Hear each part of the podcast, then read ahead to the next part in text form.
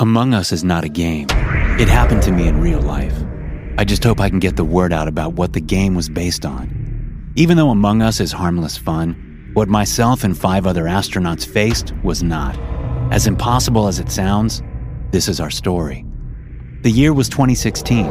We were told that we were going to be on the space station for approximately two weeks, no more and no less. Frank was given supplies and asked to stock the pantry for the flight. Angelo was in charge of maintenance and engineering.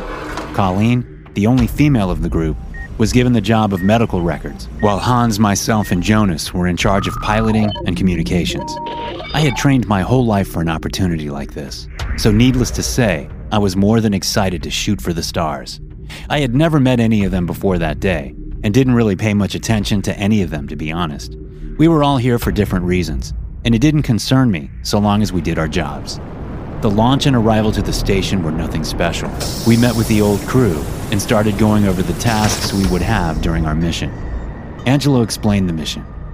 Comet HP 456 is projected to cross the threshold in approximately three days. Our main concern is to document and retrieve as much data as possible from it, as not much is known about it. It is speculated that the comet houses alien life in the form of microbes. Along with investigating the comet, routine maintenance and adjustments to exterior paneling will be made. Angelo appointed himself as commander, based on his years of seniority, and none of us objected.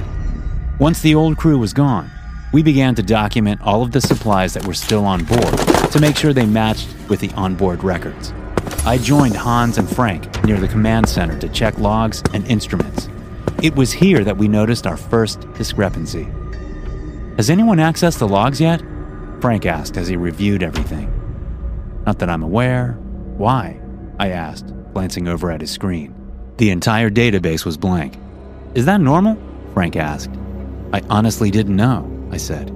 Hans only shrugged, not being able to speak much English. If their mission was classified, it is, a voice chimed in from the doorway. Colleen had been standing there listening to us.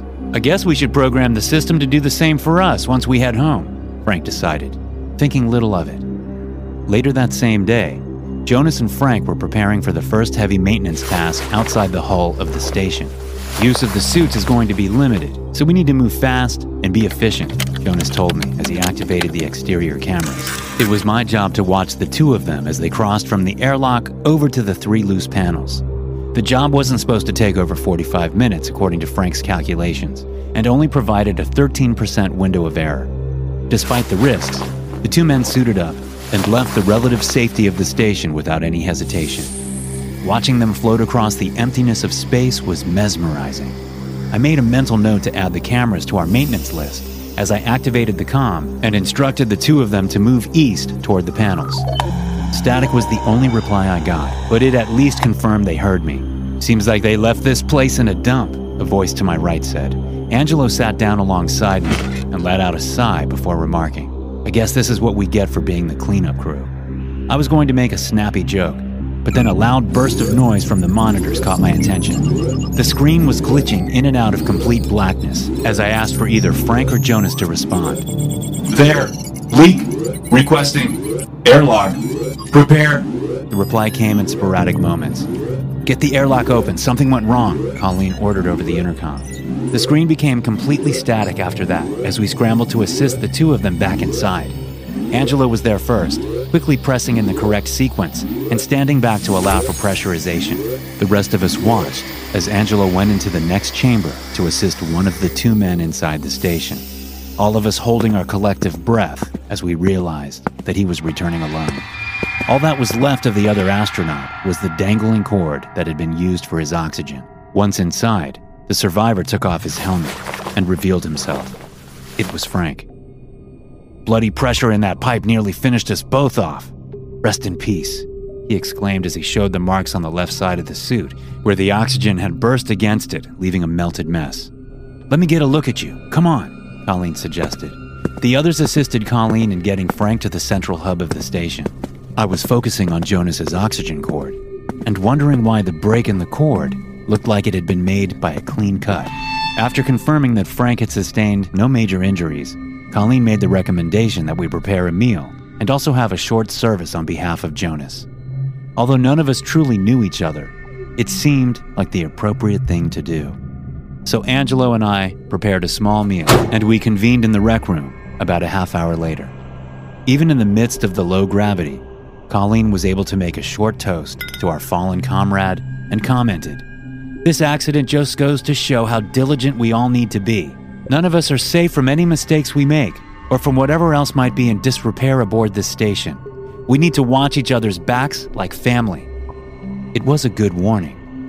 The rest of us cheered and drank up, using the pressurized room to take off our suits and enjoy the meal. Pot roast and shepherd's pie, a classic that I knew from home, was the food of choice, and Hans wasted no time digging in, shouting something excitedly in his own language as he ate. I'll drink to that, Frank said with a chuckle as he tore off a bit of the roast. He was midway into chewing when Colleen grabbed his hand. Then we noticed that Hans was choking. Holy shit, Colleen said as she rounded the room to try and check his airways. Pass me that syringe, she ordered me. I watched as Hans's eyes slowly bulged from his head and his face began to swell. It would be a matter of seconds before he lost all oxygen. I passed her the needle and watched as she held the struggling man down and urged him to remain calm.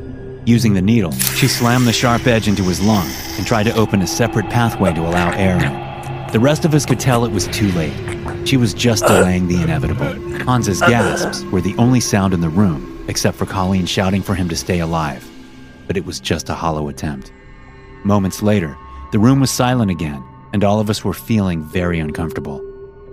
The food was poisoned, Frank realized. None of us acknowledged it, but we knew he was right. Someone in his team was trying to kill the others. That evening, I did my best to get some sleep, despite the tension that remained amongst our small crew. It had only been one day into our mission, and already two of us were gone. I knew the same panic I felt was likely creeping into the others' hearts. Our mission had a mole. I watched my door as I pretended to sleep, half worried that I would be next. And for good reason. Midway through the night, I heard a noise in the hallway, and I went to investigate. The lights were dim, but I could make out Colleen's distinctive red hair as I followed her slowly toward the rear of the station. Was she off to eliminate one of the remaining crew? It made a certain amount of sense given her experience in medicine. But for what purpose? I kept a small tool in my hand, clutched, as I entered the storage room, prepared for the worst. Instead, I was surprised to find Colleen and Angelo standing there waiting for me. Close the door, Colleen ordered. We huddled near the pantry. I asked, You intended for me to follow you? There's an impostor among us, the doctor said candidly. Angelo nodded grimly, and I knew what they were both thinking. Frank? I whispered. It might have been a coincidence that the accident happened while he was with Jonas, but the poisoning of the food can't be. He is the only one who had access to the pantry, she answered firmly. Two more weeks was a guaranteed death sentence, I realized. What do you propose? I asked. It was obvious that we didn't need to debate the issue. I figured interrogation would allow for Frank to confess, and then we could hold him in the brig for questioning. But our physician had other plans. We need to eliminate him before he hurts the rest of us, he declared. The room fell silent. You mean kill? I realized grimly. Would you rather wind up like Hans or Jonas? She asked. I didn't have an argument for that, so instead we agreed that now was the time to act. I can't properly describe the feeling you get when you realize that you have to kill another person, even if they are your enemy. It made my stomach twist into knots. Honestly, I wasn't sure I would even go through with it, but Colleen insisted we needed to move as one unit to prevent Frank from causing any more harm. We traveled together across the station to his quarters, not a sound among us. Colleen entered first, moving to the left side of Frank's slumbering form as she gestured for Angelo to take out his knife. The man's hands were shaking, I briefly wondered what Frank might be dreaming about. I hoped it was good compared to the violent death he faced. I quickly grabbed a hold of his arms, and Colleen held his legs. Frank only had time to wake up and scream. Angelo held the knife right against his neck. For a split second, I was sure that he wouldn't be able to do it. As the blade crossed the main artery, I expected to see anger or resentment in his eyes, but all I saw was fear. He choked on his own blood as his legs and arms went limp. Once he was confirmed dead by Colleen, we shot his body out of the airlock and took stock of what we had left. We need to see if we can repair these systems so we can contact HQ, she instructed. It wasn't going to be an easy job, but now that the impostor was gone, I thought we would have smooth sailing. In hindsight, I should have never believed that we were safe or that Frank worked alone. Over the next week, I got into a routine and let my guard down. It never occurred to me that Colleen or Angelo might also be a threat. But 10 days into our mission, it became obvious again that something was amiss. Did you turn off the cameras last night? I asked as I checked the systems. They hadn't acted strangely since Frank died, and now all of the sudden I wasn't able to view the east side of the station. It made me uneasy again. I was asleep, so that's doubtful, Colleen commented as she checked it herself.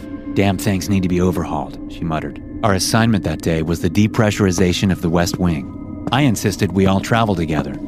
As we started to seal off the first chamber, Angelo sensed my unease and commented on it. Is everything all right? Just keep moving.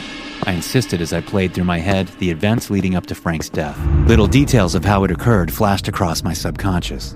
How Colleen had conveniently been in the command center when the cameras had gone out before. How she had known that the food was poison, but Frank had been about to eat it, unaware. Why would he do that if he was trying to eliminate the rest of us? When Colleen first approached you about the imposter, did she explain how she knew it was Frank? I asked him as we hurried to the next room. The physician wasn't far behind us. It was now or never. She told me that she noticed that Jonas's oxygen cord had been severed, and that was how she knew. Why? Immediately, I shut the chamber closed on Colleen and muttered, We killed the wrong person. As the doctor arrived at the sealed door, her eyes widened in fear, and she tried to shout to get our attention.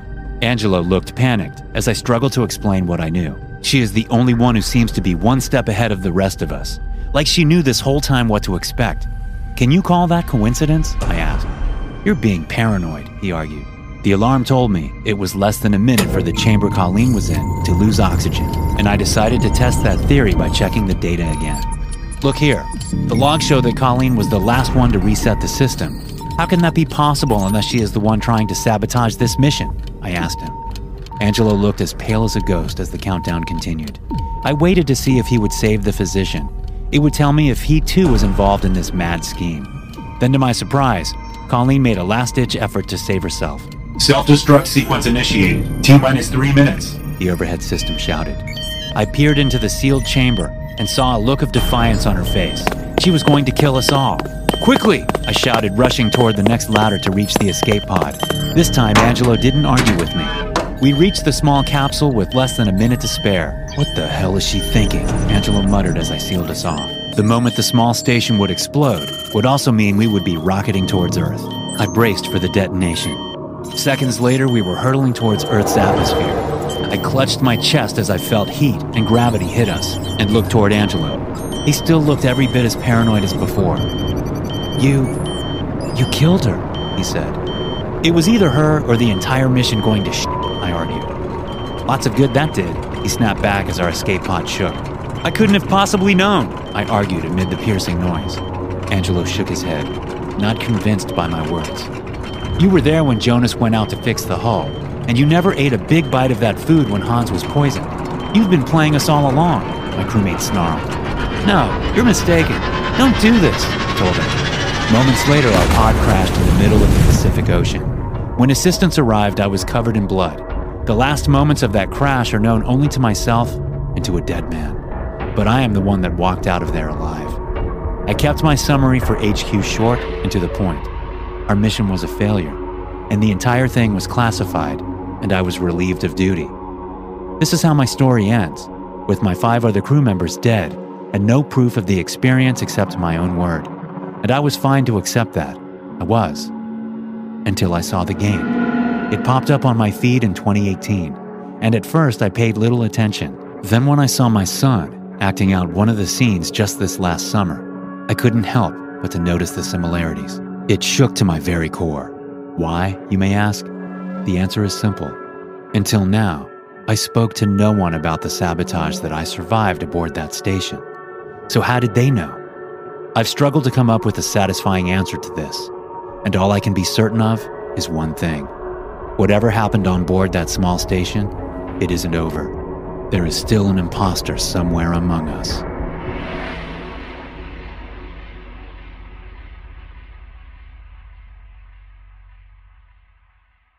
Thanks for listening. If you're tuning in on Apple Podcast, please take a minute to leave a review. Your review directly helps the podcast grow and allows me to continue coming out with the best horror stories on the internet. Thank you so much.